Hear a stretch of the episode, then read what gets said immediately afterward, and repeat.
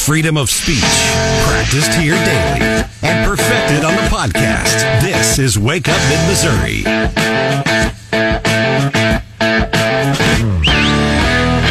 They don't want to solve the problem of crime in the nation's capital that led to one of our colleagues, Democrat, getting carjacked a mere 9 blocks away from here. They don't want to deal with open borders. They don't want to deal with the fentanyl pouring into Texas. They don't want to deal with, pushing back on China. They don't want to deal with the woke agenda, killing our military. They don't want to deal with any of the pressing issues of the day. So it is left to us to govern. Republican Congressman Chip Roy out of Texas talking about police funding. And it's not just a thing to Texas. It's not just a thing to us here in mid-Missouri. It is a nationwide thing. I want to get his comments on this coming up shortly here on Wake Up Mid-Missouri. I'm Brandon Rather. There is Stephanie Bell. Good morning. There's producer Hannah. Hello. Ron Marsh is here. Good morning. And Mr. Brian Houseworth. Good to see you, sir. Are joining us now on the show, Matt Nichols, President, Columbia Police Officers Association. I want to start with this question. Why is it in your mind progressives just will not support police? I'm of the opinion that, we have seen, really since the days of Michael Brown and this anti-woke police movement that there's a lot of money in hating the police. There's a lot of money in stepping away from the rule of law and allowing lawlessness to just, kind of rule our communities. And, maybe I'm, of the mindset and maybe I'm just a little bit cynical, but cui bono? Who benefits from the police not doing their job, and having money and funding taken away? Who's benefiting from that?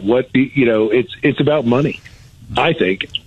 And we see this obviously in cities like San Francisco, New York City, Portland, take your pick of any of these cities. And then we see in one of our mid-Missouri towns, Columbia.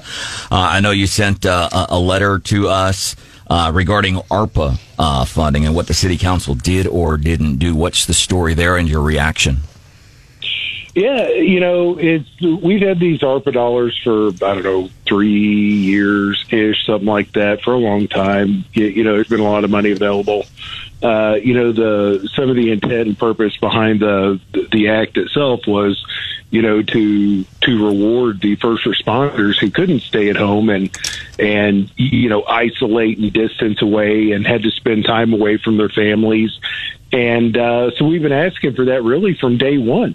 And it's not about, hey, here's some free money. Let's throw some money at the cops. It comes down to we went through a lot. And, when people had the ability to stay home and work remotely, we didn't. I could give you 100 examples. 2 very pronounced examples is I have one of my members that almost died. And when I say almost died, literally was in the hospital, hooked up to wires and all this stuff going on because of COVID, right? I have another member that was not allowed to have contact, and I say not allowed. She distanced herself from her family for 3 months because her daughter had an autoimmune disease, and their doctor said if she gets COVID, she's going to die.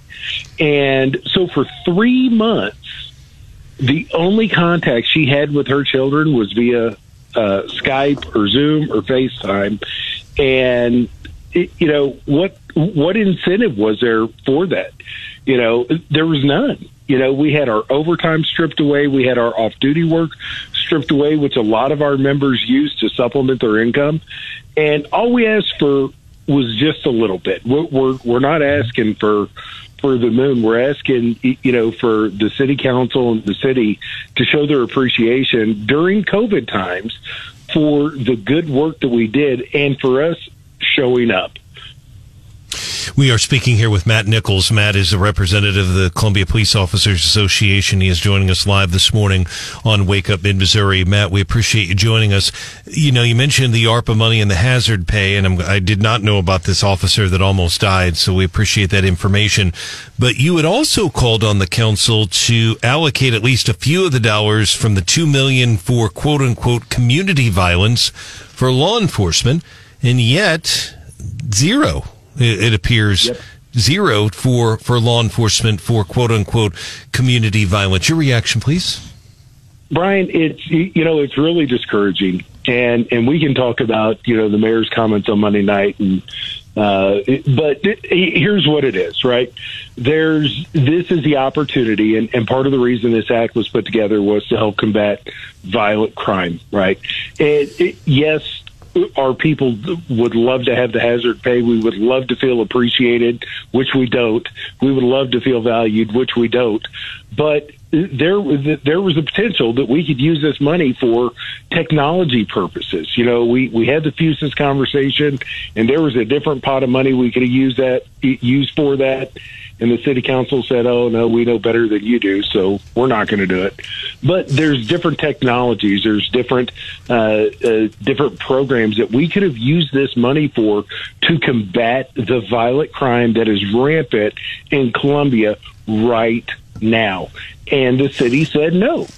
It really comes down to process and mission. The city loves to put a process before the mission. And that's what we've seen with this ARPA funding is they want to pay for another process instead of financing the mission to combat violent crime. So talk to us a little bit more about this Office of Violence Prevention. Was there any conversations before the mayor just announced, hey, we're going to start this new office, actually talking with law enforcement about what the needs were? What was the communication like? And, what's the response been amongst your members? If there were conversations, they were not had with me. They were not had with my organization. I will not ever stand in the way of a solution. Maybe this is a solution, but I am very hesitant to say so. All right. Yeah, and I think that's the thing is, looking for a solution, because it's not that we always want to be combative, even though I think sometimes that can be the narrative. Well, you're just being combative. No, we're trying to find a solution. But my goodness, use some common sense. Our guest, Matt Nichols, Columbia Police Officers Association, joining us, talking about progressives and lack of, and not just financial support for law enforcement, just the overall vibe and the overall feeling from a lot of progressives about not getting support from city leadership and leadership all across the country. He's joining us this morning on Wake Up Mid-Missouri. Matt, talk to us about recruitment and retention and what you hear from potential young people maybe going into the law enforcement field. It's scary trying to look down the road to see if you're going to have the staffing there, isn't it? It is. It's, the number right now that we're down is somewhere around 40. I've heard, 36. I've heard 42. It's somewhere in that ballpark. What I can tell you is if you look 3 miles to the north at the Boone County Sheriff's Department, I don't think they have any vacancies. Part of the reason is they have a phenomenal leader in Sheriff Carey. They have done what was needed to financially take care of their people. They have they have the ability to go out and do their job within the bounds of the law and within their department policy. And they are given the tools and the resources to do good work and to do good things. I can't say that about us. I really can't, because it's any time we could get blasted publicly by our city leadership for doing our job. We don't know what tomorrow holds, and that worries people. And who would want to be a cop in that environment? And I've talked to a lot of folks around the state, especially within the FOP, and yeah, there was a huge lull in hiring, but it's coming back. People want to be cops again. And even if you look at our department, we're still hiring people. Like, we're still putting people through the academy. We're still hiring laterals. But the problem is you can hire 5, but you lose 8. How do we retain people? And the way that the city has done with, over the course of our different labor agreements and with, most recently with this ARPA stuff, hey, man, it's wonderful. Let's go hire 10 people. But if you lose 15, you're still down 5, right? And that's where we are. Yeah, I was going to add just two quick things here. Jeremiah Hunter, who's the assistant chief, told me yesterday on the record, Matt, that they're down 37 officers. And I know that number changes, but it's 37, we believe, at this point, based on my conversation with Jeremiah. And another very quick point, Mayor Buffalo did not propose this new office during the budget hearings that just were completed. They just approved the budget in September. In her defense, though, the child was just killed last week after the budget had been approved. All right, Matt Nichols, Columbia Police Officers Association. The other thing that I thought is interesting. Listen, I want everybody to do well. I want all Mid-Missouri to be safe and all that stuff. But when you have a mayor who says, well, they're doing this program in Baltimore. Here's a headline out of Baltimore. Baltimore isn't reducing crime. She says, well, they're doing this in Kansas City. Headline out of Kansas City, a crisis after a violent weekend. Kansas City is on pace for worst year in homicides.